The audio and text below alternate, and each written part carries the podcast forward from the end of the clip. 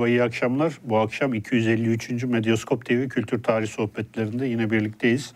Bugün kıdemli bir konuğumuz Emrah Sefa Gürkan'la beraberiz. Hocam hoş geldin öncelikle. Ee, kendisinin bu yakınlarda çıkan, geçen ay çıktı. Ezbere Yaşayanlar, e, Vazgeçemediğimiz Alışkanlıklarımızın Kökenleri kitabı üzerine bir yayın yapmak istedik. Bu yayın Türk televizyonlarında bu kitap üzerine yapılmış ilk yayın. Ee, Emrah'ın e, bütün kitaplarını, ilk yayınlarını Evet. yapmak bize nasip oldu. Bu konuda bir şey söyleyecek misin? Evet ya e, bu beşinci gelişim herhalde. Evet. Dört kitabı da ilk hatta kimse daha beni bilmiyorken ilk size çıkmışız. Kitabın yokken doktora tezinin üzerine konuştuk. Doktor beşinci öyle oldu değil mi? Doktor tez üzerine de İlk- konuştuk. ilk programlar. 2014, 16, 17 falan da herhalde. Kaç senedir 2015 yapıyoruz? 2018. 2015 falan. Demek ki bayağıdır yapıyormuşuz. Bu ilk baş 250 program dile kolay. İlk başladığınız yer geçen gün başka bir YouTube kanalına vermişler oraya artık Saray Üniversitesi. Oraya gittim böyle anılarım canlandı. o mutfak falan duruyor. Yani meşatlarda başladığını biliyorum. Bunun değişen her binanızı, her ortamınızı görmüş oldum. Senede bir geldiğim için. iki senede bir. Ama hakikaten tebrik ederim. Büyük bir şey ben bile Buraya geldiğimde Ozan'la demin dedim ya bilmem ne geldi falan dedim. Sen benden daha çok akademisyen tanıyorsun. 253 tane. Yani normalde e, YouTube'un kaldıramayacağı kadar büyük bir çeşitlilik o. Bayağı Valla yani Evet. azminize hayran kaldım. Teşekkür Dikkatle ederiz. izliyorum yani. Böyle çok azimli insanlar beni. Kavga da etmiyorsunuz yani. Mesela ben olsam şimdi 8 tane ayrı kanala bölmüştüm burayı. Biz yapamadık. Biz yapamadık valla. Cengiz ayrı program yapacak ben bunu. tabii tabii ondan sonra siz. Nifak tohumu soktun. Tabii ki yani biz öyle yaptık dediğim gibi kendi şeyimizde İstanbul Film Akademisi var o ikiye bölünmüştü full olmuştu. Ondan sonra biz oradan gittik Pena'ya bu sonra. Yani sürekli bölünürseniz daha iyi bir etki alanı oluyor ama. Türk solu gibi. Ama Ama yok biz etki alanı yani alanlarımız hani bölünen onun yüzde ellisine fazla olduğu için güzel genişledi. Eyvallah. Sizin Biz ama program zoru, zoru başaracağız, bölünmeyeceğiz yani. Ya benim bir şeyim vardı bunu söylemiştim de. Ee, yani Türkler ortaklık yapamaz illa bölünür diye siz bir türlü inşallah. Bir de hem de akrabayız. Bir de öyle bir durum da var. Yani. Ya Akraba daha güzel olarak. kavga çıkar Yani bir, bir dedenizin ölmesine bir arsanın kalmasına bakar. İnşallah dediğim gibi size böleceğim. Eyvallah. Evet Ozan, ilk soruyu sen ben söyle. sorayım. Ee, Ya geçenlerde ilk programın e, şeyini duyurusunu paylaştığım zaman birisi not düşmüştü altına ya daha doğrusu tweet yazmıştı. Ben de o soruyu sorayım. Ya e, Emrah Sefa Gürkan tarihçi niye böyle bir kitap yazdı diye. Şimdi buna yakın bir eleştiri şeyde de geldi. Ben ekonomik kriz diye bir program yaptım Omnibus'ta. Orada da ekonomik ekonomiyle ilgili popüler alanda söylenen böyle 3-4 tane tutmayan ve herkesin diline pelesenk olmuş şey eleştirdim. Orada da birkaç kişi yazmış. Şimdi şöyle bir şey var. Orada benim dediklerimin yanlışlığıyla ilgili bir şey değil. Niye bu adam konuşuyor falan demiş. Şimdi şöyle bir şey var. Bu batıda eee, sadece bir alanın yani basit şeyleri herkes bilir. Bu kitaptaki soruların cevapları için basit seviyede bir antropoloji, bir sosyoloji ve biraz ekonomi, işte biraz siyaset bilimci, ben eski siyaset bilimciyim. Ee, felsefe çok yok kitapta. Ee, ama bu alanların belli şeylerin yani bir Keynes ne demiş, işte ne bileyim e, efendime söyleyeyim bir antropolojide, kültür antropolojideki temel e, tartışmalar ne, işte ne bileyim bir linguistlerin işte iki okulundan biri hangi, bunları bilir herkes yani. Ee, bilmek zorundadır. İyi eğitim almışsanız bilirsiniz yani ne bileyim bir işte Erwin Goffman ne demiş? Ya bunu bir iki paragraf herkes özetleyebilir. Kitapta da o var zaten. E üstüne de zaten ben e, bu konular hep kafamda olduğu için bu kitabın yazış süreci çok eskidir.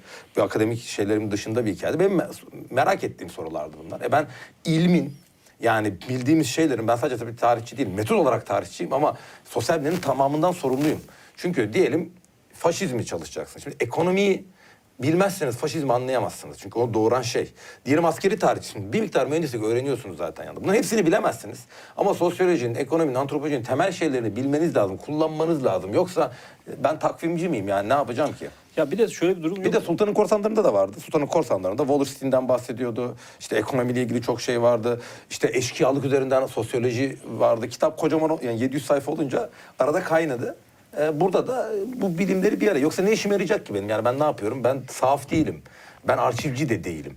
Bir sonuca varmam lazım. Sonuca varacağım, varmak için de temel şeyler. Bizde şu yok. İyi eğitim verilmediği için üniversitede. Ya üniversitede sosyoloji 101 diye bir ders alırsın. Üstüne de okudukça oradaki temel şeyleri biraz da okursun yani. Kitapta farklılıktan onların üstüne JSTOR'dan işte ne bileyim belli şeylerden hardcore bir çalışma yaptım. O spesifik konuyla ilgili ama ben sosyolog değilim, ekonomist değilim ama bir şeyi arayıp bulabilirim. Zaten e, metot budur. bir şeyi öğrenebilmek. Ben de öğreniyorum yani öyle bir şey yok ki vahiy mi gelecek bana yani diyorlar ki işte bilmem bilmem ne bilmiyorum diyorum nasıl bilmiyorsun diyor. Nereden bileyim kardeşim işte ama ben senden daha iyi ulaşırım. Eğer hocaysam ben iyi bir akademisyensem ona en en doğru şekilde en hızlı ulaşabilmeliyim. Ve onu yorumlayabilirim. E, ve onu yorumlayayım mı? Ya şunu söylemek gerekiyor aslında. Burada tarih dediğimiz şeyin, bilimin e, büyük harfle başlatarak tarih e, içinde ekonomiyi, mühendisliği, ondan sonra sosyolojiyi barındıran bir şey aslında. Yani Türkiye'de böyle değil işte. Türkiye'de Yani insanlar çok çatı bilim aslında. Yani hümanistliğin çatı bilimi gibi bir şey Evet, aslında. ben öyle düşünüyorum. Aslında iki tane çatı bilim vardır bence. Biri antropoloji, biri tarih. Çünkü biri sizi eee, zamanda bir yolculuğa götürür. Farkı açtığı için. Öteki de bugün de bir. Eee, birine senkronik, ötekine diakronik mi ne diyorlar? Eee, yani biri bugün içinde başka bir şeye götürür. Sosyolojinin de babası antropoloji zaten. İyi sosyologların hepsi antropolojik da yaparlar. Eee, bu çatı bilimdir. Doğru diyorsunuz. Onun üzerinden bir yere gidilir. Ya zaten böyle bir şey yok. Biz en başta entelektüelleri ama metot olarak tarihçinin metodu ne? Ben birincil kaynağa giderim kardeşim. Yani tarih kitabı yap zaman mesela siyaset bilimci gitmek zorunda değildir. Herkesin bildiği mesela sosyolog anket kullanır. İşte participatory observation dediğimiz yerinde gider antropolog gibi yaşar. Metotlarımız farklı ama sonuçta hepimiz benzer. Şimdi Bourdieu, Foucault tarihçi mi, filozof mu, siyaset bilimci mi? Hadi bakalım. Yani Hepsinin kesiştiği yerde yani duruyor. öyle olur. Yani Öyle. ufak Sabri Ülgener tarihçi mi, ekonomist mi? Weber mesela profesyon olarak e- ekonomisttir.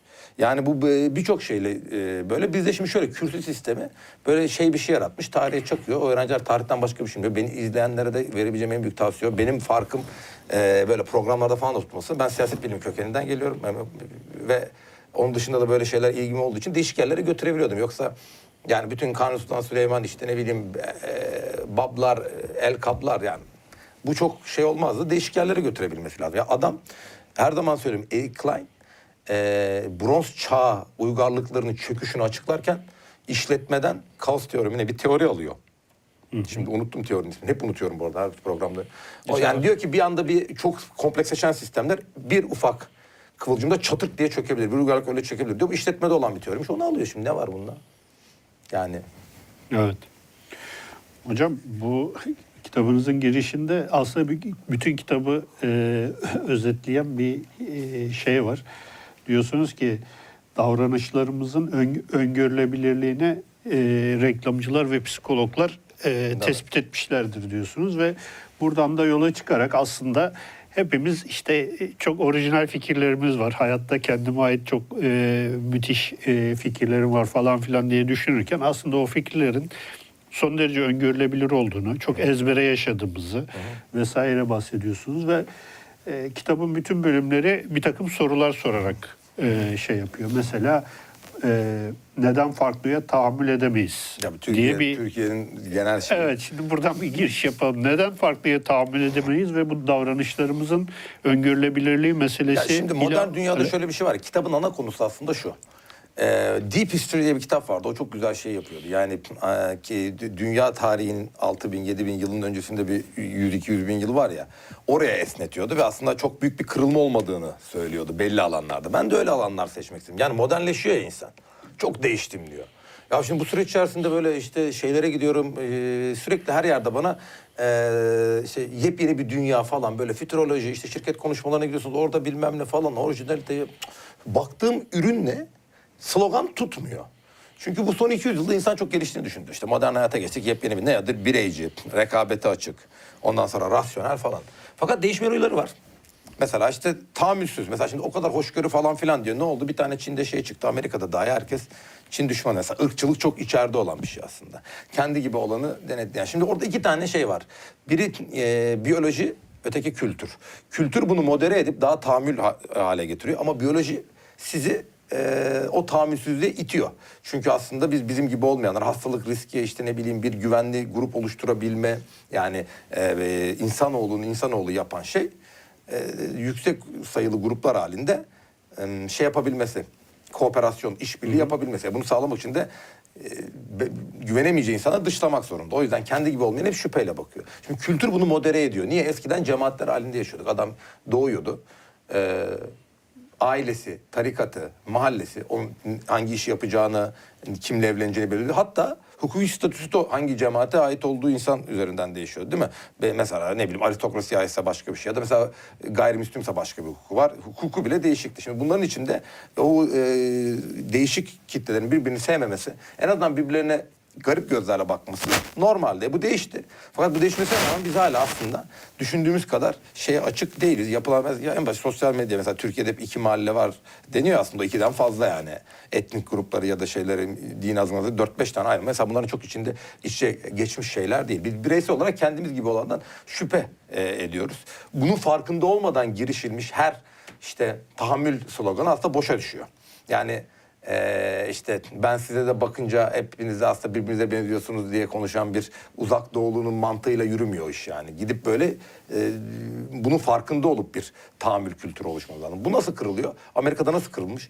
E, çoklu çok etnik çalışma ortamlarıyla mesela ya da sizin gibi olmayanlara mesela bir e, şey dezavantajlı bir grup diyelim işte LGBT grubu. Bunlarla tanıştıkça bu tahammül artar. Sloganla falan olmaz. Biraz onu anlatmaya çalıştım. Bunun hiç yani biyolojik bir şey olduğu için kültürle modere edilmesinin bir mantığının olması lazım.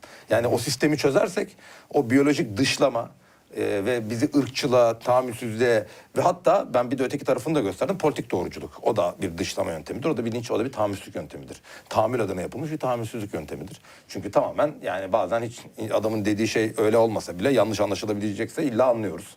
E, bunların hepsi aslında bir bizim gibi olmayana ya da sevmediğimize saldırmıyor. Şimdi bunu nasıl modere edeceğiz? İnsanlar için daha e, iyi bir şey yaratacağız. Onun için o mekanizmayı anlamamız lazım. Kitap zaten o mekanizmalardan bahsediyor.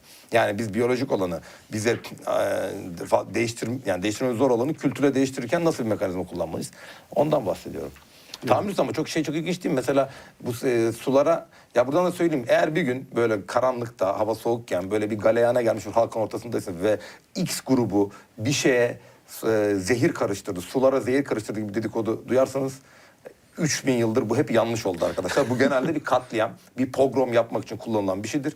Kimse sulara zehir mehir karıştırmıyor. Bu işte Maraş'ta da oldu, Korelilere karşı Japonya'da da oldu. Sanırım bir Antakya kuşatmasında Yahudilere karşı da oldu. 1090'lara doğru bu ilk kuşatma 95'te kuşatma da yanlış hatırlamıyorsam. Yani sürekli aynı şeyler. Yani o kadar topos yani kırmızı çekiç şeyi vardır ya. Bir şey düşün bir şey kırmızı çekiç. Onun gibi hep aynı şeyler. İşte eee, hatta İsraillilere bu sefer Filistinlilerin başı bir şeyde bizim sularımızı zehirlediler diye. Suları zehirlemiyorlar abi. Daha orijinal bir şey çıkarsa belki doğru olabilir. Suları zehirlediler diye gidip böyle insanlara saldırmayın. Sanırım Suriyelilerle ilgili de öyle bir şey oldu. E, Mesela oldu, oldu. Yahudilerle ilgili hani bu iğneli fıçı hikayeleri falan vardır ya. Ya onlar gene biraz hani bir üstüne çalışılmış. Ya su zehirlemesi çok enteresan. Şeyi diyeceğim ben, e, bu değişim mevzusu dedin de benim mesela aklıma takılan şeyden de bağımsız olarak, programdan da bağımsız olarak. Yani bizim burada kullandığımız e, kanunlar, inandığımız din hepsi aslında tarım toplumuna ait şeyler. Normlar, normlara sahip. Yani kullanılan şeyler bile, kavramlar bile aslında tarım toplumunun getirdiği kavramlar. Yani sen şeyi nasıl görüyorsun? Bu değişimi e, Yani şimdi tarım toplumu diye özetlediğimiz şeyler var. Tarım toplumu bazı şeyleri e, bugün hala geçerliliğini koruyor. E, adet, gelenek işte ne bileyim şey. Bazıları korumuyor. En azından spesifik noktalarda mesela çekirdek aileye hitap etmiyor olabilir. Ya da ne bileyim işte kadınların yük, bir ekonomik olarak tek başına ayakta durabilmeleri mesela o aile yapısını boşa çıkaran bir şey. Şimdi aynı şekilde bakamazsınız o zaman değil mi? Mesela bütün dinlerde kadınlar aslında bir erkeğin e, altında e, yer alır. Yani aslında hatta oğullar bile. Roma'da babalar çocuklarını öldürebiliyorlardı yani işte yani pratikte olmuyordur herhalde çok da. Ya, tek bir insan üzerinden. Çünkü bir hane üzerinden ekonomik ünite. Şimdi ekonomik ünite değişti. Artık buna mesela e, bir buna cultural lag diyorlar. Yani bir kültürel gecikme yaşanıyor burada. Şimdi altyapı değişti. Pardon üst yapı altyapı mı diyeyim altyapı değişti. Üst yapıya yansıması lazım. Yani kültürel yapıya ya da tam tersi kafam karışmış olabilir. Yani fiziksel şartlar değişti. Fiziksel şartları bambaşka bir yere geçirmek lazım. Şunu söylemek istiyorum. Diyelim işte aile yapımız değişti. Mesela şimdi kadınlar 15 yaşında evlenmiyor. Doğru mu? Ee, 15 yaşında evlenmiyorlar ama e, şu anda kendini burcuva olarak gören iyi eğitimli biri 25 yaşından önce de evlense bir garip olur. 27-28 yaşından önce. E ne olacak 12 yıl? Yani mesela eskiden buna çözüm işte nedir işte zaten on- 16'sını evlendirdikleri için bir başka şey olmuş. Değil mi? E şimdi mesela 18 yaşında ufak e, insanlar artık e, şey sayılmıyor, akıl bali sayılmıyor da hatta birçok bir sürü hakları yavaş yavaş veriliyor. E İşte 18 yaşından büyük biri, on- 16 18 yaşından küçük biriyle evlenmesi için ya da işte bir şey birlikte olabilmesi için belli şartlar olması lazım. Hatta suç oluyor Amerika'da. Burada da suçtur herhalde. Şimdi mesela eskiden böyle değildi. Neden? Zaten sistem ona göre. Şimdi değişen altyapı yeni kurallar gerektiriyor. İnsanoğlu bunu her zaman yakalayamıyor. Çünkü biz aslında babaannemiz gibi düşünüyoruz. Niye babaannemiz gibi düşünüyoruz? E, çünkü yani bizi bir üst kuşaklar yönetiyor. Bir sonraki kuşaklar. Mesela bugün Türkiye'de çok bariz değil midir o ya? Türkiye kadar çabuk bireyselleşen bir kurum. Daha bir komşuluk. Ne komşusu ya ben hiç komşumu tanımıyorum ki hepsini azarda görüyorum ama hala bir komşuluk biz bizim gibi yok abi böyle bir şey. Türkiye kredi kartıyla dönen işte ne bileyim insanların bireysilleştiği, bi- bi- bireycileştiği, ortak bir kamusal ahlak oluşturamadığı için de hile yapma, bol bol hile yaptığı bir ortam. Böyle bir ortamda Süper Baba izlesen de olur, izlemesen de olur. Yani onu hani o flütlü şey aklımıza geliyor ya. Yok yani kendine söylediğin yalan. Niye cultural'lığa gidiyorsun? Ee, ya da muhafazakar kesimlerde şimdi yaşanacaktır. Modern olmak istiyorlar. Neoliberalizmi ülkeye getirdiler. Ee, para kazandılar. E şimdi hala böyle işte e, şey böyle ka- kalender meşrep yok işte işte haç yolunda bir karınca olmuyor tabii yani o. Şey de var yani üretim yani sırf neo, neoliberal ekonomi getirdikleri için değil. Üretim modu da değişti. Yani mod değişince E, tabii, tabii. ekonomiyi getirsen... Neoliberal ekonomi olarak onu demek Ha. ama yani sadece şey değil artık tüketim ekonomisi üzerinden evinde sadece şey yapabiliyorsun işte ne bileyim Türkiye'nin bütün gelir eşitsizliği arttı bu reklam bilmem ne gibi şey yan sektörler çok büyük önem kazandı artık ne olduğun kendi öz değerin değil nasıl gözüktüğünle alakalı ve bu kabul edilmiş bir şey. Çok basit bir şey. Ben size ilk tanıştığımızda, ilk burada program yaptığımızda değil mi? O gene ben bendim. Ne zaman işte mesela program bilmem ne yapıyor. Kendini yani kendini bir paketlemen gerekiyor. Değişik bir ekonomi bu. Tam Amerika'ya döndü Türkiye. Fıra- Avrupa böyle değil. Yani tamamen kaotik bir ortamda herkesin bir e, kendi ben savaşı verdiği bir yere döndü. Şimdi böyle bir ortamda e, 1920'lerde 30'lardaki e, ne bileyim e, ya da 1950'lerde 60'lardaki böyle işte şey gibi tarikat ehli gibi oturamaz muhafazakarlar. Türkler şey, şey e, yani bütün genel anlamda bu değişimden e, çok fazla etkilendi. Birçok yerde misstep, fopa şey, kontrpiyede kalıyor. Misstep'te kalıyor. Yani ayağını yanlış atıyor. Bunu yapmayanlar başarılı oluyor hayatta. Ona uyanabilmek aslında. Bu kitapla belki o me- mekanizma. Hayatta her şey mekanizma abi. Şimdi mesela aynı şey okulda öyle. Çocukları üniversiteye yolluyoruz. Ben vallahi diplomaysa kendi çocuğumu yollamam. Türkiye'deki 100 üniversiteden 98'ine yollamam. Hiç lise mezunu olsun daha iyi, kendine eğitirsin. Ama öyle olmuyor. Niye? Orada da bir culture lag var. Adam gene diploma istiyor. Diploma Evet. istiyor. 4 sene çocuk gidiyor. İşte atanamayan öğretmenler var değil mi bir sürü? Habire gündeme getiriyor. Niye? E çünkü 70 öğret- öğretmen bir şey varsa tabii oradaki haksızlıklar bilmem ne falan hepsini şey yapıyorum. Gene de oraya 50 katı insan gidiyor. E şimdi ne bu? O da cultural lag. Hani öğretmen olsun, işte şey olsun, doktor olsun, bilmem ne olsun. Aslında 1960'ların gerçeği değil mi? Evet. Şimdi mesela üniversiteye gidiyorsun. Büyük amfili bir üniversiteye gidiyorlarsa gitmesinler zaten. Çünkü eskiden 5 tane meslek vardı. 19. yüzyılda çıkmış değil mi? 5 tane meslek var. Onları büyük amfilerde yapıyorsun değil mi? Mimar, 3 tane işte mühendislik, mühendislik Hukuk. elektrik yokken makine mühendisliği yani. İkinci de herhalde elektrik mühendisliği. Hukuk, tıp, fakültelerin adı işte yani. Evet. E şimdi 500 tane meslek var. O 500 tane mesleği nasıl şey yapacaksın? Değil mi? 500 tane meslek için kendini geliştirmen lazım. Bir üniversite kendini geliştirmiyor, öğretmiyor ki. Evet. Çocukların bana sorduğu sorulardan belli 50 tane en az 100 tane mail alıyorum her şeyi. Mail, Instagram. Yani Google'a yazacağı şeyi bana soruyor. Ben Google'a yazıp geri, geri cevap veriyorum zaten ya. ya Google'a yazmayı mı bilmiyorsun kardeşim? Yani Şey vardı hocam. Bu Er- Erhan Erkut vardır. Bilir, Ha, biliyorum, bili- biliyorsun. biliyorum, biliyorum Onun hocam. yetkin gençler eğitimleri falan var. Ee, mesela hoca onlar bence daha yararlı. Aynen Çok öyle. yararlı. Yani İnanılmaz. üniversiteye hiç gitmesin ona gitsin daha. Evet. Kendisi yani çok- mesela hoca e, kendisi de bir eğitimci olmasına rağmen mesela çocukları liseye göndermeseniz olur diyordu. Yani açık lise diye bir şey var. Ondan sonra hocaları bulun. Beş, beş tane veli birleşin. iyi hocalar bulun. Çocuklar evde eğitimlerini alsınlar. arkadaş bulamaz. İşte o Ya benim çok başarılı geçmedi okul. Ya ben okulun öyle olduğunu mesela ben kendi kızımı özel okuldan aldım götürdüm. Niye? E ya e, devlet okuluna. E çünkü en şey otursan bile minibüse biniyorsun yani bir şekilde. Onu şey yapması lazım. Yani bir, ben akademik bir şey ilkokulda alması gerektiğini düşünmüyorum. Evet. Zaten şeyler de yani bir insan hakikaten 5-10 günde öğretirsin onları. Yani çarp tablosunu mu öğretebiliriz kafası çalışan kızlar? Bizimkinin zaten biliyordu onları. Ama sosyalleşmek için gidiyor. Belli şeyleri ve aslında iyi bir beyaz yakalı ya da mavi yakalı olmak, biraz sistemin adamı olmak, bir dozda ve uyumlu bir insan olmak için gidiyor. Yoksa ne öğrenecek yani? Üniversite falan ama kırıklığına uğradı. Çünkü üniversitesi üst bir akademik seviyeye taşıma öyle bir şey yaptığı yok. Türkiye'deki üniversitenin büyük bir çoğunluğu. Fecaat durumda. Fecaat durumda yani. Kütüphanesi yok ya. Benden az kütüphanesi, benden çok kütüphanesi olan 10 tane üniversite, 20 tane, 10, 15 tane şey var. Özel okul var. İlber Ortaylı'dan ya da Halil Nazlı'dan daha fazla kitabı olan. 100 bin üstü. Mı? Para alıyor bu ya. Evet evet. Yani Ya sen buraya sen de culture çocuğu yolluyorsun. Evet. Yalandan işte.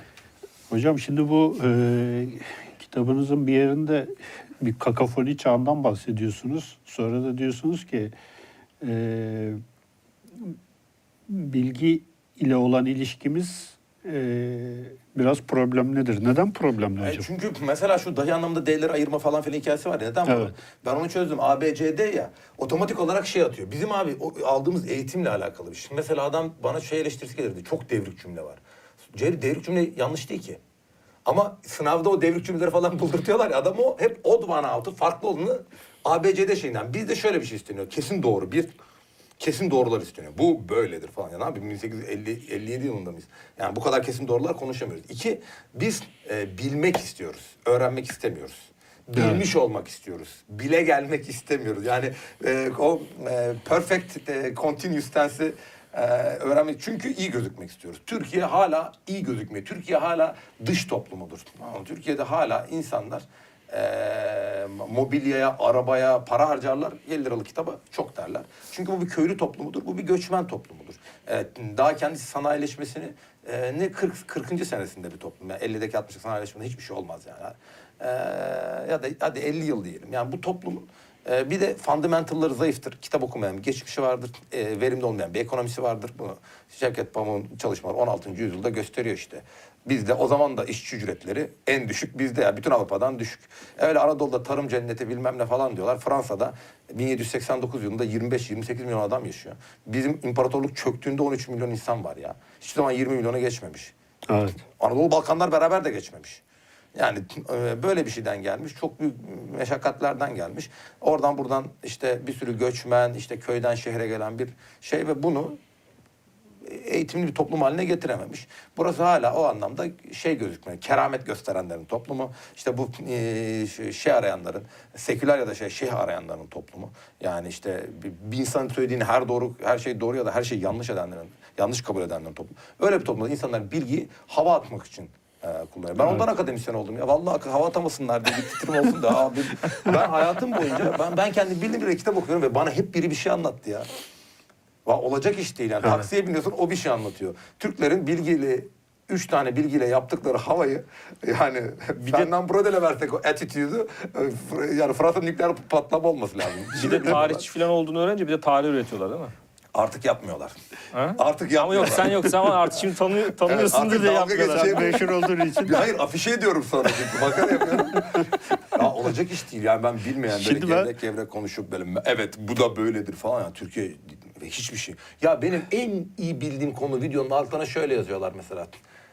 Mesela şöyle bir şey yazıyor. Atatürk 10 Kasım 1938'de ölmedi. Aptal diye yazıyor ya. Bazen en iyi bildiğim şey ya ilk okuduğunda o YouTube yorumunu biz kafandan aşağı soğuk sular dökülüyor. Acaba yanlış mı söyledim diye. Evet. Ne kaç kere kontrol ettim böyle garip şeyleri. Bir şey oluyor mesela işte bilmem ne bilmem ne Kahire Osmanlılar'da değildir falan gibi böyle hiç olmayacak bir şey yazıyor ama okuyunca o kadar emin ya nereden çıkarıyorsun bunu? Kısacası Türklerin böyle ağzında laf gevretip yüzden entelektüelleri sevmezler. Büyük bir çoğunluğu da budur. Name dropping dediğimiz lamla kırdısı bırakır.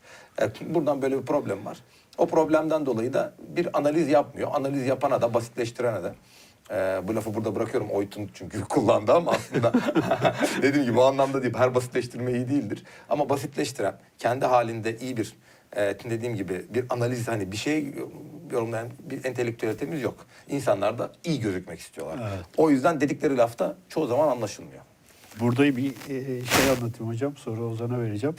Şimdi e, bizim çocukluğumuzda her şey bir şey ayrı yazılırdı. Yani bize öyle öğretildi. ayrı yazılmıyor mu? Hayır şimdi birleşik e, e, yazılıyor. Yok pardon. Birleşik Birleşik birleşik yazılıyordu. Şimdi ayırmışlar. Mesela ben şimdi her şey yazıyorum. İşte Türkçe bilmiyorsun falan filan. Diyorum ki kardeşim bize öyle öğretmediler.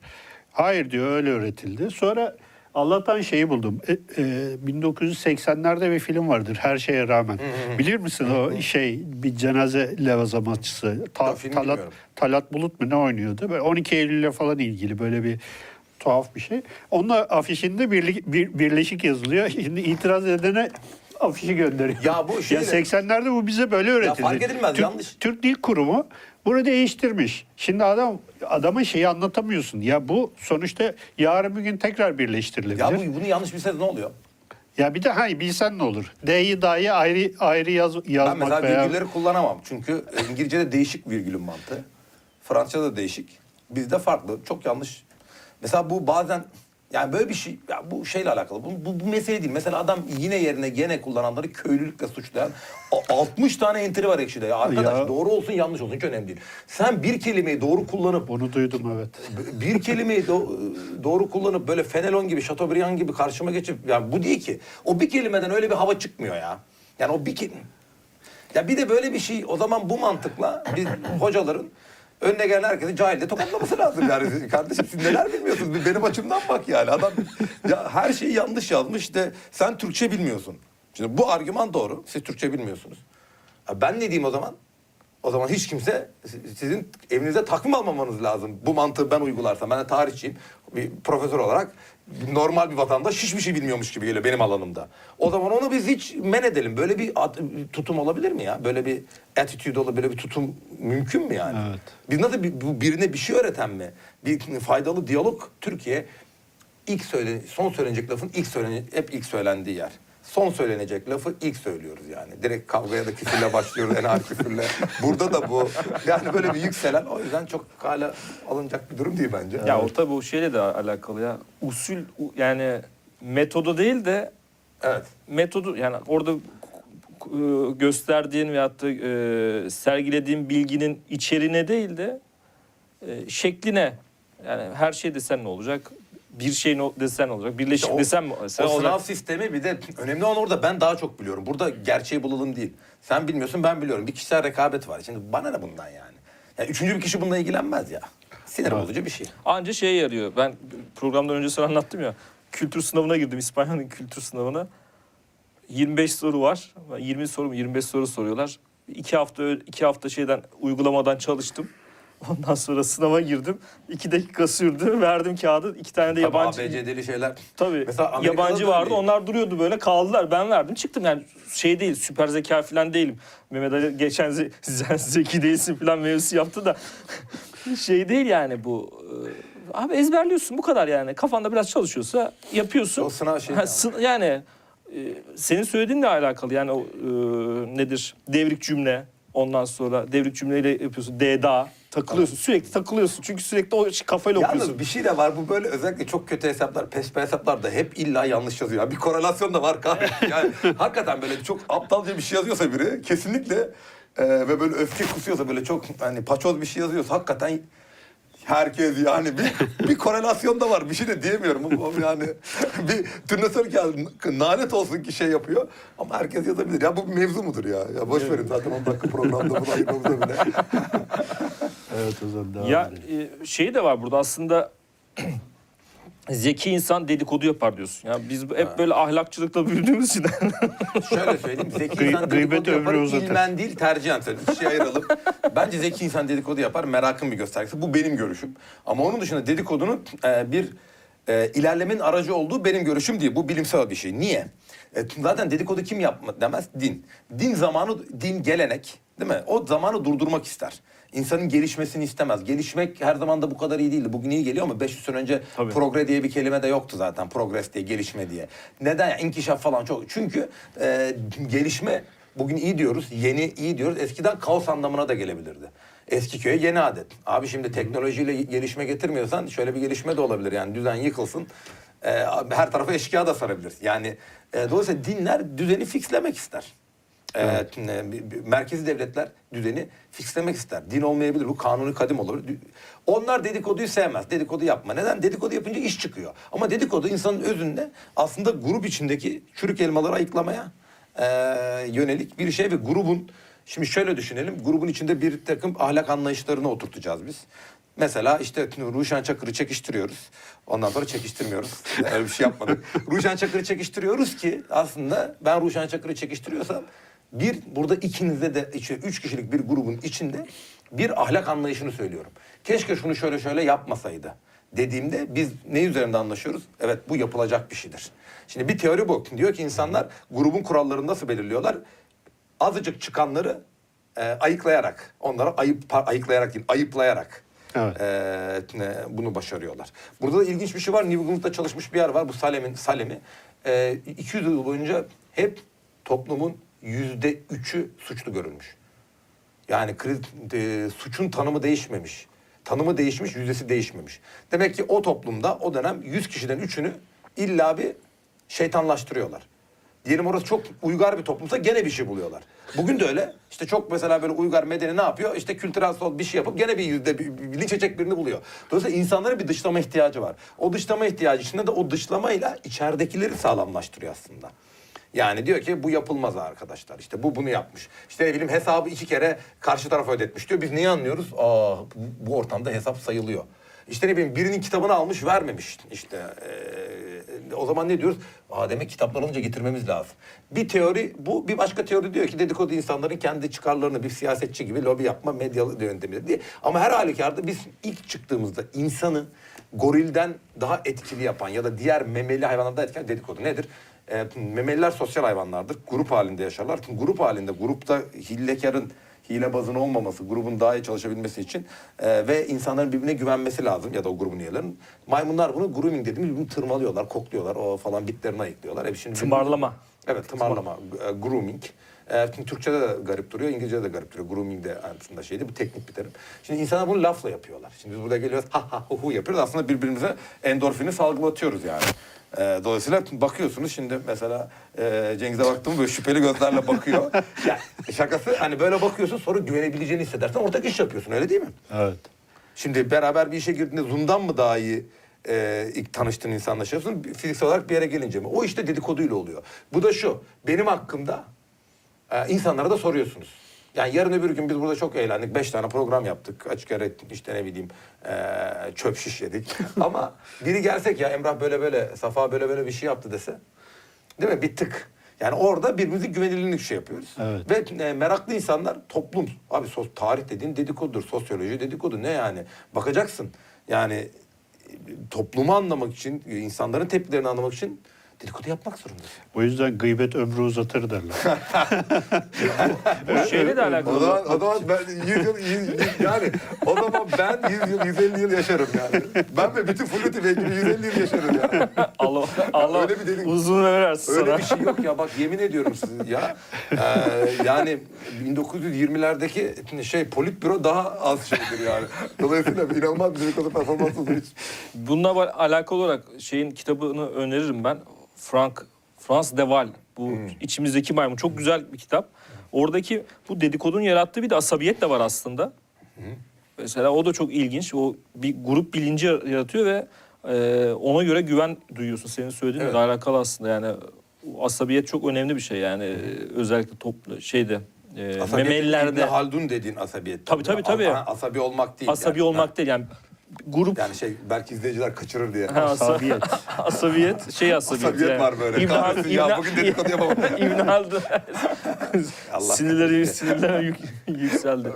Ee, toplumu toplum yapan şeylerden bir tanesi Tabii o tabii zaten. işte. O şeyi işte Dunbar sayısı diyor 150 kişi. Ha. Yoksa hesaplamışlar 40 kişilik gruplar oluşturmak için insanların ya, e, günün yarısını şey yapmaları lazım. Birbirlerine grooming böyle kaşımaları lazım. O 150 kişilik grup da aslında tam böyle herhalde tarım öncesi toplumda avcı toplayıcı top, şeylerin toplulukların herhalde böyle bir şey ortalama sayısı gibi bir şey gibi Yok geliyor. o maksimum sayısı. Ha, maksimum da yani Bugün o bir de şey bir sayı yani. Herhalde ortalama 100 çünkü. Hep bakıyorlar 100 koyuyorlar. Bugün de zaten şirketlere e, tavsiye edilen öyle 100-150'yi geçince bölün.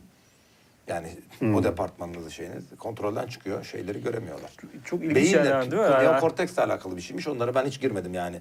Ee, o bölüm geliştikçe o artıyor ama o bölümün gelişmesi konuşmak. İnsanın konuşmayı bundan bulduğu, dille ilgili de çok e, şey bir chapter var. Ve hatta e, insanın dışlamak için yeni laflar üretiyor. Mesela jenerasyonlar. E, kimse babası gibi konuşmuyor değil mi? Evet. İşte e, özellikle Bunu bir YouTube yorumunda biri yazmış yanlış anlamışlar. Onu da söylemiyorum. Doğrusunu söyleyeyim. Şimdi tropikal bölgelerde çok daha fazla dil çeşitliliği var. Çünkü hastalıktan dolayı gruplar birbirini dışlamaya daha şey. Dil çeşitliliği derken official resmi dil olması gerekmiyor. Dilleri çeşitlendiriyorlar. Mesela etnik gruplarda e, mesela Baltimore'da çok fazla şey vardı. The Wire izlesinler. Oradaki zencilerin konuştuğu, siyahilerin konuştuğu bambaşka bir dil. Master Went falan diye böyle biraz daha şeyle ya da Güneylilerin ısrarla çok e, Bible İng- İngilizcesi konuşması. Güneyliler Shakespeare gibi. Shakespeare bile o kadar kullanmıyor yani böyle Latince. Çünkü yani o kültür odur. O da ayrı bir dil kabul edersek yani konuşma stilleri de niye farklılaştırıyor? Şimdi, içeriye entrance'ı hani benim gibi değilsin demek için. Giremiyorsun. E, bu değişik kıyafetlerle de kendini gösterebilir. Ne bileyim bir dönemin yani gidip işte bir önceki nesil reddeden kıyafetler giymek ya da siyasi semboller falan kendi gibi olmamı, olmayanı ayıklamak istiyorsun yani. Hayatta böyle bir şey var. Argo da Argo'yu da bu şekilde düşünebilir. Tabii, tabii tabii. Argo yani onunla ben e, dediğim gibi şey e, yani bir argo kullanarak aslında onu kullanamayanlara karşı de daha maço bir kültür yaratıyorum mesela. Ya da daha realist bir şey yaratıyorum. Bir pozisyon alıyorsun aslında. Senin gibi olmayanlar giremiyor. Aksan da öyle. E, yani o aksanla konuşamayanın giremeyeceği bir sürü yer var. Evet. Şimdi e, dün akşam bir, ben bir fi- film izledim. Çok da güzeldi bu Vincent Cassel'in Gauguin biyografisi. E, birisi onu alıntılayarak hemen işte Vincent Cassel'in e, yıldız haritasıyla Gauguin'in yıldız haritasının ne kadar örtüştüğü üzerine bir e, şey yapmış, yorum yapmış vesaire. Onu okuduğum zaman senin bu kitapta da e, bir başlık olarak şey yaptığın, e, koyduğun neden büyü ve fala e, hala inanıyoruz veya yıldız Değil mi? O kadar haritalarına rasyonel vesaire. insanları ben ne oldu? Ya bire fal büyü. Yani bu bunu biraz açabilir misin? Ya çünkü insanın hayatta şöyle bir şey var. Ee, hayatın çok bilinen yani insan bunu bullshit jobs'ta da yaşıyor. Biz para kazanmak istemeyiz. Biz işte seks yapmak. Ana amaç bu değil. Amaç hayatta manadır. O yüzden böyle çok eğlenceli rock yıldızları falan niye intihar? Onda mana yok. Mana olması lazım. Ritüel yani tekrar ve mana. Şimdi mana bulmanız lazım ama önce hayatta mana bulmanız için kitabın hemen hemen her yerinde geçiyor. Bir ekonomide de mesela sadece para kazanarak mutlu olmadıkları çok ortaya çıktı insanların. Para veriyorsun boş böyle masada oturuyor millet depresyona giriyor işte. Tırış kadın işlerde anlatıyor David Graeber öyle olmuyor. Ama bunların hepsinden önce evrene bir mana. Evrenin tamamen bir kaos olduğunu bilirsek Oho ben niye program çekip kitap yazayım o zaman yarın hık diye ölebilirsem. Bir üst gücü inanmak zorundayım ve bununla ilgili deneyler var. Mesela tılsım veriyorlar ateistlere. Ee, eğer kendini ilgilendiriyorsa tılsımı kabul ediyor. Şey yapıyor muskayı kabul ediyor. Gayri ihtiyari. Tılsım veriyorlar bu rüya sizi bu, bu sizi kötü rüyadan koruyacak diyorlar. Yatıyor kötü rüya görüyor. Yani tılsımın iş, yani endişe yaratmış rüyasına yani. Bilinç altında o mekanizma. Çünkü evrene bir mana vermesi lazım. Evet. Ve kendini mutlu etmesi lazım. Yani kendini kandıramayan adamlar eee, böyle şeydeki eee Nietzsche ağladığındaki adam ya da şey eee, babalar ve oğullardaki adam gibi o nihilizmin içinde ölür gider. Kendim süper realist ve nihilist bir insan olarak söylüyorum. Bu gidilecek yol değil yani.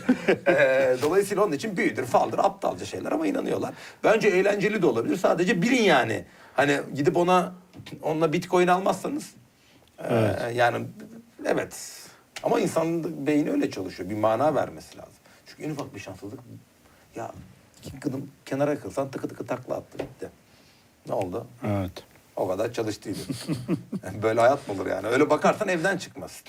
E bir de hasta oluyorsun falan ne yapacaksın? Şimdi alternatif tıp da aynı şey. Benim orada söylemek istediğim büyü ve fal laik, dinle alakası olmayan, laik de değil de ateist dahi bundan kaçamaz. Metafiziğe inanmak zorundalar. Bunu da böyle söylüyorlar. Oraya buraya yazıyorlar. Bu adam inanılmaz yobazmış. Ne alakası var ya? Ya bu Türkiye nasıl bir yer ya? Hem ne alakan var abi dindarlıkla falan. Ben öyle bir şey gördüm ya bir ara dinci olduğunu falan yazıyor. Abi hep yazıyorlar. Bak ben çıktım, IŞİD'çi dediler. Bir ara şey liberal dediler ve şok eden bir şeydir. Bir gün çıktı ben sizin bir liberal böyle LDP'li çocuklar. Sizin dediği gibi bir liberal bize şey ben liberal bir adam falan ekonomik liberalizm. Mecbur ekonomik kriz bölüm. Ya benim dediğim çok basit mesela orada. Ben onun iyi tarafını söylüyorum. Sonra da kötü tarafını söylüyorum. Ben artık şunu diyemem yani liberalizm iyidir, komünizm iyidir, kötüdür. İşe yaradığı yer var, işe yaramadığı yer var. Adam o iyi tarafı alıyor. İyi tarafı söylediğin gün onu oluyorsun sonra onu oluyorsun. Bak IŞİD'çi oldum. Liberal oldum. En son sosyalist oldu dediler. Hiç onunla zaten alakam olmaz. Ee, işte şey di- di- dindar dediler. Dinci dediler. Eskiden tarikatçı falan diyorlardı. Sonra artık yakın zamandan sonra artık onu demiyorlardı. Ya bitmedi abi bırakın benim ne olduğum ya. Ben yani çok enteresan bir şey. Bir e, konsepti alıp onun e, işe yaradığı yeri ve yaramadığı yeri söylediğim her zaman iki cümleyi alıp oradan bir şey çıkarma. Bu, boş bir uğraş. Yani adama diyorsun Osmanlı İslam'dan dolayı geri kalmadı diyorsun. İşte ki içindeki gizli İslamcı öldürme. Oho abi kalmadı yani. Tarihsel olarak bunu Kolombiyalı bir Osmanlı tarihçisi olsa böyle söyler. Bu dünyada kabul edilmiş bir şey. Ya da efendim işte şey diyorsun yani kapitalizm. Şimdi bütün solcuların yanında hayır abi kapitalizm refah yaratmıştır. O zaman kapitalist gibi gözüküyorsun. Sonra ama adaletli dağıtamamıştır. Uzun sürede söylediği şeyler yalandır diyorsun. Hop bir an solcu gibi durdun. Abi bütün ne... Ya şey de anlıyorum işte o yüzden programın yapması kötü. Hepsini bir chapter'da yazsam ben bunları e, birbirine şey yapacağım ama bir programda onu söylüyorsun, bir programda bunu söylüyorsun, bir programda şunu söylüyorsun. Ne oluyor? Evet. Oraları alıyorlar, alıyorlar. Her programda Her başka program bir profil. yani demedikleri şey kalmadı. Yani her görüşle içimde bastırıyorum. Sürekli bir şeyleri bastırıyorum. Yani Türkiye'de şöyle sürekli sanki 1793-94 e, Montagnard Fransası gibi ya. Bir böyle herkesin içinde bir gizli gündem var. Onu böyle saklamak için ölüyoruz biz. O kadar ölüyoruz ama habire de kamera önündeyim. Ya yapmayın gözünü seveyim. 100, 100 saat program çektim ben bak. Ard arda koydum mu 73-75 tane sadece benim yaptığım program var. Çıktıklarımda bir 100 saat program vardı. Ya bunların hepsini bir izlersen anlaşılıyor ne dediğim yani. Böyle, böyle ama artık dünyada böyle. Yani bir tane sistem, bir tane görüş e, yüzde yüz doğru olamaz ki. İstisna çektiğin yerde suçlama. maddi gerçek mesela bak burada da şey var mesela maddi gerçeklik değişiyor. İşte mesela mod- daha öncesinde e, Newtonyen bir fizik vardı ve ona göre şey yapıyordun. Ona göre şekilleniyordu. Ekonomi de ona göre şekilleniyordu. Fikirlerimiz de ona göre şekilleniyordu. Şimdi daha farklı bir gerçeklik var. Daha temelde ve buna göre mesela konum alamıyoruz. Mesela bu da yine e, şeyle alakalı. Hani senin söylediğin kitapta bahsettiğin şeylerle alakalı. Yani bu şeyi senin getirdiğin metodolojiyi, burada getirdiğim sorunsalı aslında hayatın her yerine uygulayabiliriz. Çünkü şey kayıyor. Nedir? Ee, gerçeklik sürekli güncelleniyor ve bazı yerlerde paradigma atlıyor yani. Para, Abi para şöyle söyleyeyim. Marihuana zararlı mı? Zararlı ama bazen doktorlar e, hastalara veriyor. Şimdi bir doktoru, bir doktor bir hastayı inceliyor ya. e, bir sorun da incelemeniz lazım. Yani bazen e, bir ekolden yani A zamanında B coğrafyasındaki C ülkesine uygulanabilecek bir siyaset başka bir şeyde tam tersi tepki verebilir. İşte Keynesyen politikaların ne bileyim 70'lerde kırda sürüklemesi gibi. Ee, ya da ne bileyim işte bazı yerlerde işte bir vergi reformu yaparsın orada tutar orada tutmaz. Bazen işte ne bileyim bazı yer bazı toplumlar yani böyle genel kuralları verirken e, insanlar 2-3 tane toplumu inceliyorlardı. Yani Marx'tır, Weber'dir, şeydir. Ben bu o kadar böyle postmodern kadar relativite, relativiteye inanan bir insan değilim. Çok abartıyor. Yani gerçeklik olmayacaksa bu işi bırakalım ama abi şu da var yani bir tane ana şey koyduğun zaman değil mi? O onun dünyası genişlediği için artık e, sanayileşmiş Almanya'sında tutan bir teori e, gidip nü- nüerlerde tutmayabilir. Genel yüzde 90-95 tutar şeyleri de gene söylersiniz. Ama böyle bir şeyin tamamının doğru olması, tamamının doğru olmaması e, diye bir şey olamaz artık ya. Yani benim işim zaten ben onu yapacaksam ben ideolog oluyorum. Be- Bana ne ihtiyacınız var? Bana yarın geleceksin ki bu bilgisayar bozulmuş diyeceksin. Ben bakacağım ona. Hani benim önerim bu diyeceğim. Yoksa sürekli hep aynı şeyi söylersek o zaman e, yani 100 kişi orada, 100 kişi burada birbirimize bağıralım. Ama bitmedi o şey arama bak. 5 senedir falan ben çok piyasadayım. O şey araması bitmedi. Bu adam neci ya arkadaş. yani neci hani... Bir, bir türlü karar Ya veremedi. bir de yani bunca zamandır beni bir gün siyasette mi gördünüz ya? Bir yerde mi gördünüz? Benim bir işim yok ki. Siyasete mi atılacaksın? Ya hayır işte onu acaba ya şey düşündüm. Ben notere gidip acaba bir şey alıp böyle bir şey mi yapsam? Öyle bir ona geliyor çünkü. Bir yerlere yanlıyor. Abi nereye yanlıyoruz yani? Ben modada böyle tur atan işte ne bileyim kafe shop'ta kahve içip aralıkta e, mojito içen biriyim yani. Şeyim yok abi nereye gideceğim buradan yani? Yani yurt dışına yanlıyor. Yurt dışına yanlıyor. Yok işte hükümete yanlıyor. Yok işte muhalefete göz kırptı bilmem ya. Yok böyle bir şey abi. Bir kişi de kimseye yanlamadan onurlu bir birey olmak isteyemez mi Türkiye'de ya? İsteyemiyormuş demek ki. Şöyle bir durum var yani Türkiye'de e, her şey siyaset merkezli olduğu için yani gündelik siyaset, siyaset teorisi de abi. Siyaset teorisi hiç belki sonra yok yok. Gü- gündelik siyaset diyorum ben pratik siyaset. Her şey e, gündelik siyasete e, angaje olduğu için tarihte konuşsan, edebiyatta konuşsan, sinemada konuşsan hepsi buraya akıyor. mühimmat, mühimmat taşıdığı sürece. Başka bir şey bilmiyorlar ya. Başka bir tartışma bilmiyorlar. Yani her, her şey Tartışma odağında. usulü Yani bilmiyorlar. müstakil bir alan yok. Ha, başka bir şey de yok kafada. Müstakil alan var da onu şey olarak kullanıyorsun. Ha, Müstakil alan var da müstakil alan çok zayıf. Yani adam oradan anlıyor ve şey yani o anlamda çok kötü kitap okumayan toplum. Beyni nereye geliştiriyor? Geliştiremez. Evet. Kitap okumuyor. Okuduğu kitaplar da ya Allah aşkına her ay kaç tane kitap çıkıyor bakıyorum bana yolluyorlar falan filan görmeye. Ya yok yani. Türkiye'nin yazarın da sektör yani çok değerli akademisyenler yazarları var. Onlar da her sene kitap yazmaz yani. Niye yazmaz? Çünkü zaten bunun bir para getiren bir şey yok. Bir okuyucudan bir... Yeni yeni değişiyor bunlar. Bak gençlerden çok ümitliyim. Ee, 40 yaşın altındaki herkes, Blue Finkman söylüyorum Sedat değil. 40 yaşın altındaki herkes beni çok ümitlendiriyor. Hatta 30 yaşın altındakiler. Süper. Çok şey öğrendim. Ama bir üst jenerasyon var. Özür dilerim. Ben yani. Ama yapacak bir şey yok yani. hakikaten. Ben yırttım galiba. sen, sen, sen de oradasın. ben de olduğun için o orada da çok değerli insanlar vardı bana konusunda. Ama gençleri eğiteceğiz. Ee, gençlere kendilerini öğren. Devletten falan bir şey olmaz bu anlamda eğitim politikası. falan. Hiçbir şey olmaz. Ne bir stratejileri var ne bir hiç. Tü- Yani hmm, biz çok basit şeyleri organize edemiyoruz. Eğitim gibi bir şey, bir felsefeyle organize etmek lazım. Türkiye'de o yok. Umut ama bunda um, ama her yerde bu çöküşe geçti bir yandan da. Türkiye'de kadar kötü olması da.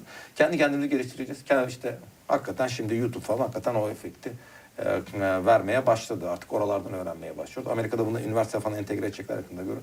Bizde öyle bir şey olmaz. Bir de daha JSTOR'u yeni entegre ettiler çünkü. Ama insanlar gençlere hep söylüyorum kendi kendinizi geliştirin.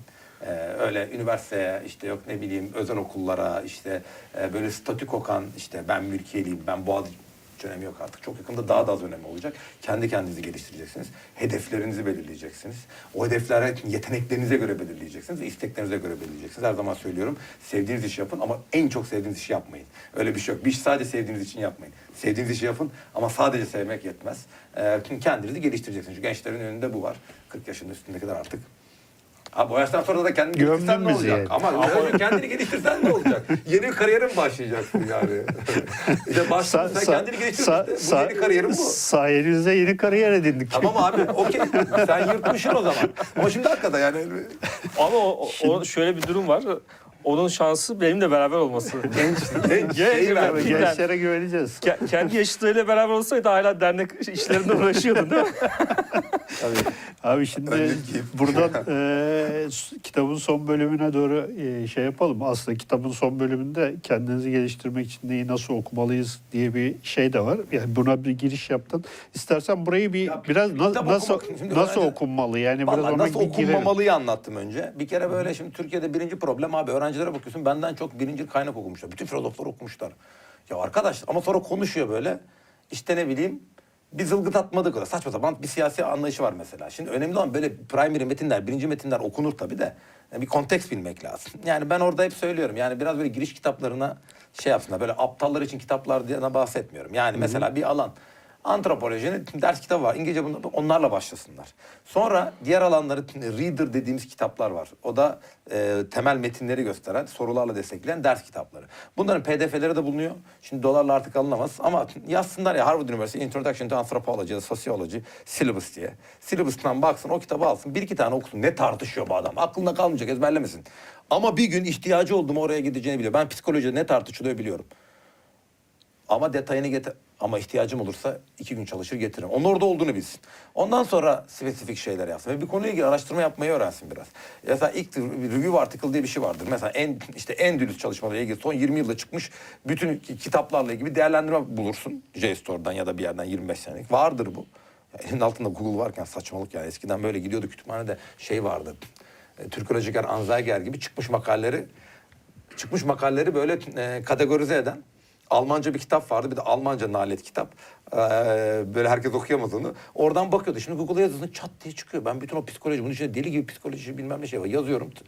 Ya şey yazsan çıkıyor. Oradan bir makale atlıyorsun bilmem ne falan. O sonraki aşama. Ama önce araziyi şey yapmaları lazım. Bizimkisi başlıyor. Ya Derrida okuyarak başlıyor. Bunlar anlaşılmaz metinlerdir. Hatta Derrida'nın acaba bir şey deyip demediği tartışma konusu.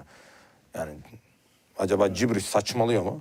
Ki bence yani Derrida ol yani bazen ama bazı postmodern yazarlar tamamen hiçbir şey anlatmıyor. Mesela saçma cibriş, obskürantist metinler. Şimdi bunları ezberliyor falan.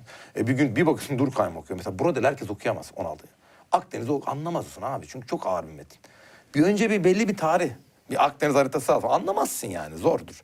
Bir Bourdieu okuyor, Foucault okuyor, üstüne Kierkegaard okuyor, üstüne Brodel okuyor, Levi-Strauss okuyor. Fakat kafada sorunsal yok. Böyle bir çorbayla geliyor sana. Ee, ve bir şey çıkmıyor. Ondan sonra da gidiyor böyle işte. So- Sonra da Twitter'da Twitter'da ona saçmalıyor. buna şerefsiz diyor. Şey diyor. Evet tanıyorum Ya, böyle birkaç ya kişi. ne anladın ki yani ondan? Yoksa bir metodu olması lazım. Onu anlatmaya çalıştım. Ee, e, kitap okuma, makale okuma, e, ne bileyim işte bunları sanatla nasıl... Ya bütün bir şey diziyle tarih öğrenmeye çalışırız. Olmaz ama işi de yarar. Bazı filmler öğretir. Mesela e, André Vardan'ın Danton'u izlersin. Hani hem de çok iyi bir Gerard Depardieu görürsün. Muhteşem bir oyunculuk. Hem de o rejim burnuna verir. O da güzeldir ama ya Fransızlar oradan öğrenme. E, kitap bulmakta büyük problem çekiyorlar. Artık Library falan çıkmış yani. Bunu, böyle bu kitapçıya falan gidersiniz e, ve bu kitapçı böyle çok kaliteli bir kitapçı. Böyle kitapçılar var hakikaten. E, mesela Ankara'da çok güzel yapmışlar. Gittim gördüm hayran kaldım yani. Yıllarca önünde insanlarla kızlarla buluştuğumuz o güzel kitap. Çok güzel olmuş. Buradan şey yapayım. Ama yani büyük bir kitapçı şeylerin ee, yani orada popüler kitaplar olur. Popüler bir de bu kitaplar var. Popüler olan kötü olmak. O yüzden Ferhan Şans yazdım kitabı. Popüler olan kötü olmak zorunda değil. Bana bunu Ferhan Şans öğretti. Abi adam Allah rahmet eylesin. Kitabı adadığımda da Evet ölmemişti. önde Ee, yani şey öldü diye e, rahmet e, e, ne denir? Hakka yürüdü diye şey yapmadım. E, adamadım. Hakikaten adamayı düşünüyorduk. Çünkü e, ben kalitelinin tutabileceğini e, çünkü Türkiye'de şöyle bir şey, kaliteli bir şey bu tutmaz diyor. Çünkü Türkiye'deki yöneticilerin çoğunluğu vasatlıksız insanlar yönetici oluyor. Çünkü kurcalama, esas patron kurcalayan adam istemediği için yeteneksiz insanlar Türkiye'de yönetici olur. O yüzden hiçbir şey göremezler. Bir- çalışan bir kurum alıp 10 sene çalıştırıp sonra batırırlar. Yeşilçam'da böyle olmuştur, televizyonlarda da şimdi öyle yok yani olmuyor. Şimdi bir yere gittiğiniz zaman bu tutmazcılar vardır. Bakın tutacağını düzgün bir destek. Abi, sürreal dizi. Son bölümlere doğru ne olduğunu biz de anladık bahsedelim İsmail. Bu dizi en çok izlenenlerden. Tam o zaman AB grubu değişikliği falan okey. Ya da şey işte kitap açtım ifade- boş gezen ve kalfası. Ne anlatıyorsun acaba? Yani anormal bir şey ama izleniyor da. Kaliteli olan da e, kaliteden taviz vermeden de olabilir. Evet. Yani bunu göstermek için o yüzden Şah söyledim. evet. Ozan Valla ben sorum yok. Yeme Çöp şişleri çağırıyor. Çöp şişleri çağırıyor. daha fazlasını ya bir de şöyle yapmak istemiyoruz aslında. Bu kitabı buraya get çağırıp yani seni buraya çağırıp yani konukları genel olarak da böyle yapmak istemiyorum. Ee, bir özet hani şey Evet gibi abi, yok. özet gibi olsun Merak- falan gibi merak şey. eden merak okusun. Bana ne okusun zaten. ben gene onu alıp başka bir yerde He, bıraktığım yok, için yok. sen özetleri sorsan. Yok yok yani o, o yüzden böyle hani bunu şunu da anlatın falan gibi böyle şey yapmıyoruz. Abi o çok Bizim- enteresandı. Bak bizim, biz, bana röportaja geliyorlar. Bu da eğitimle ilgili şimdi gazeteciler falan. Bir kere bir tanesi yanlış kitapla gelmişti. O muhteşemdi. bir önceki kitabımda gelmişti. Sultanın Korsanları. Casuslarla Ha, gelmiş. casuslar. Korsanlar zamanında. Yani e, ve okumuş da kitabı. Çok da iyi okumuş. Ama onun dışında şey yapıyor. Şimdi çocuklar anlatıyorum YouTube falan filan da o zaman daha e, biz kendi programlarıma başlamamışım. Ya böyle hani düzgün soru. Başlıyorlar. Korsanlık nedir? Ya arkadaşım. Ondan sonra işte bir tanesi böyle soru yollamış. Korsanlar ya başlık chapter'ları yollamış bana. İşte gaza ga- işte gazi midir? Korsanın ekonomik boyutunu anlatır mısınız? Ya arkadaş sonra geldi kitabı da okumuş. Bak soru soramıyor. Çocuk nasıl olacak? Konteks yok, bağlam yok. Yok abi kafası öyle çalışmıyor. Evet. Kafası çalışmıyor demiyorum. Kafası öyle çalışmıyor. Evet. O kategori, bu depo işi senin alamadığın iş var ya oraya gönder işte. Depoya koyacak, depoculuk yapıyor. Ikea'da çalışır. Ama Allah'ım ben de şey gibi konuşmaya, böyle konuşmaya başladım. Ya demek yaşlanıyorum. Böyle yapma. Ya bir gün hepiniz benim yaşımı göreceksiniz. Çok bozuldu. Ama yok o Abi ben yani düzenli kötü yaşıyorum. Senin yaşını görmemek için her şeyi yapıyorum ya. Ben bir, bir 40 sene daha Türkiye çekemem ya. Rabbim. yani çektik, çocuklar siz de 20 yaşına falan çekeceksiniz. gelsin al sonra beni. Hakikaten uğraşamam. Bir 40 sene daha Türkiye çekemem yani. Gerçi o 40 senenin de 15 senesi yurt dışındayım. Neyi çektik ama yani. Evet, Neyse, yani. Anladın. Hocam çok evet, teşekkür yurt dışına ediyoruz. çıkmayan adam var. O ne yapıyor? Hep burada ya. ben iki yıldır hiç yurt dışına çıkamadım ya. En son Şubat'ta işte geçen tam iki yıl sonra Barcelona'daydım. Hatta sen, En sen de oradaydın o zaman. Yok. Böyle bir geyik çevirmiştik. Gidelim gidelim. Ha, En- gidelim. ben ben de en İşte son. iki yıldır hiçbir yere gidemedim ya çatlayacağım abi. Bak adam var 30 yıl hiç yurt dışına çıkmamış. O ne yapıyor ya? Ama işte onun tadını bilmediği için bilmiyorum. Abi ben yani karanlık bir odada olsa bir o üç gün dört gün oturmak isterim. Bak tadında değil. Buradan bir kurtulmak ama. ya bir de o, o şimdi nasıl vaktiniz var konuş yapalım. Ya mesela Türkiye'de nüfusun yüzde kaçı, yüzde beşi mi, yüzde onu mu? Öyle bir çok küçük bir oranı da pasaport sahibi. Yani bir de Ama evet. yani mesela o da çok ilginç bir şey aslında. Ben lisede Yani bu hem bir yandan fakir yani parayla da alakalı da yani o ekonomik boyutu var da ama bir diğer tarafı da ya cidden Merak et. merak etmiyor. bu hükümet olmasaydı biz ha, uçamıyorduk oralara. Şimdi o kadar ama- yine yazdı, yine yanladın yine. Hemen yandı. Şey, işin şey şakası bir yana. Ya o hakikaten eskiden ben 97'de İngiltere'ye e, gittim lise 1'de. Ee, ne high school işte bir high school bilmem falan. O zaman mesela İzmit'te böyle 5-10 kişi vardı yani. Böyle yurt dışına 10 günde olsa gitmek ya da ne bileyim bir yıl okumaya yani falan filan. Afisleri falan değilsen gitmiyordun zaten. İki, e, e, böyle annelerimiz babalarımız da çok gitmemişti. Bizden bir önce kuşak İngilizce bilmez mesela o kadar. Yani bugün 50, 65-70 yaşında olan çok İngil- İngilizce bilmezler. Çok azdır. Evet. E, yani hakikaten uçaklar çok pahalıydı. E, dünya da öyle bir yer değildi yani. O kadar böyle internet iş bulmak zordu. Ben ucundan yakaladım. Bizim jenerasyon çok enteresan. Bu analogla yeni şeyi bir arada yakalamış bir şey. Şöyle ben elle başvuru yaptığımı hatırlıyorum Amerika'ya. Çünkü Rıfat Ebulaş demişti ki bana bana şeyle yolla başvurunu. Mektupla. Mektupla. Ha ben yollamadım vazgeçtim okula başvurmadım ama bana geldi ya böyle şaşırmıştım. Ee, mesela mail ben üniversite 4'ten sonra düzenli mail olarak. Eskiden bir e, mail vardı ama böyle mailin adı e, Rolling Stone'un şey, Cousin Cocaine mi neydi onu da kullanamazsın tabii. Emre Safa Gürkan diye bir mail açtığımı 2003'tür. Yani ben 22 yaşında falandım. Mesela mailsiz dönemi hatırlıyorum. Bilmem şimdi nasıl yapacaksın? Şimdi abi sen işe başvuruyorsun tıkır tıkır konuşuyorsun. Artık Zoom çıktı bambaşka bir şey geldi. Artık yurt dışında yaşamana gerek yok. Yurt dışında buradan çalışabilirsin. Arada gideceksin. Yarısı burada gel- gelebilirsin. Ha, buraya niye geleceksin yurt dışına? Başka bir başka bir şey ama. Yani lisede yapabilirsin. Dolayısıyla öyle, öyle amaç öyle şeyler yoktu. İnsanlar çok yurt dışına çıkmıyorlardı. Biz de ilk çıktığımızda böyle zaten aval aval bakıyorduk. Evet. Ben hep başım belaya sokuyordum zaten böyle bir işleri kurcalayacağım falan filan diye. Çok başım belaya giriyordu. ilk- Çünkü kimse anlatmamış. Ben her şeyi kurcalıyorum. Girmemem gereken yerlere giriyorum. yani polis tutukluyor falan böyle böyle şey. Yani 17-18 yaşlarım çok nalet bir şekilde geçti. Hamburg'da, Londra'da falan. Habire başım böyle. Anlatmamış ya kimse abi. Buradan giderken diyorlar ki sakın onu yapma, bunu yapma. Ben onu yapmaya, bunu yapmam ama ben gittim Amerika'ya. Şeye, İngiltere'ye, Almanya'ya falan filan. Ben de her yere kafamı sokuyordum yani. Ee, güzeldi keşke tekrar. Onu özlüyorum yani. İki yıl yurt dışına çıkmama çok kötü durumdayım. Ayarlayalım da gidelim beraber. Barcelona'ya gidelim. Abi evet ya. Aynen Barcelona'ya gidelim evet ya. Biz sangria içeriz yani en azından.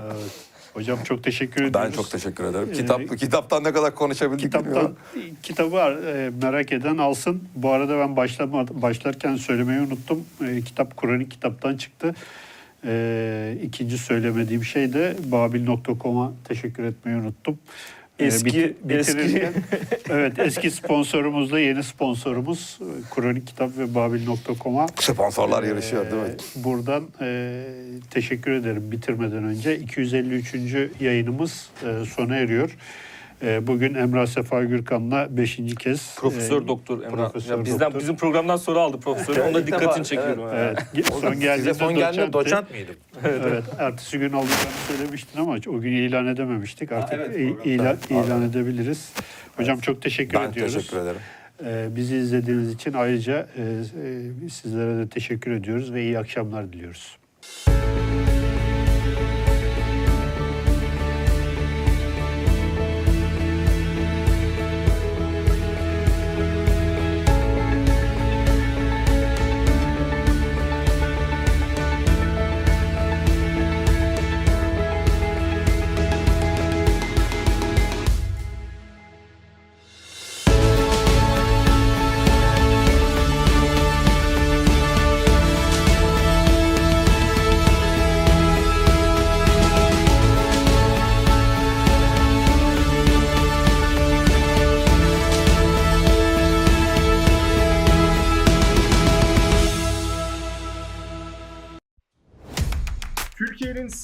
Bağımsız, özgür ve çoğulcu bir medya ortamına ihtiyacı var. Medyascope 20 Ağustos 2015'te bu ihtiyacı karşılamak üzere yola çıktı. Ama yolumuz uzun. Bu yolculukta bize Patreon veya YouTube'un katıl butonu üzerinden katkıda bulunabilirsiniz. Destek verin, sizinle güçlenelim.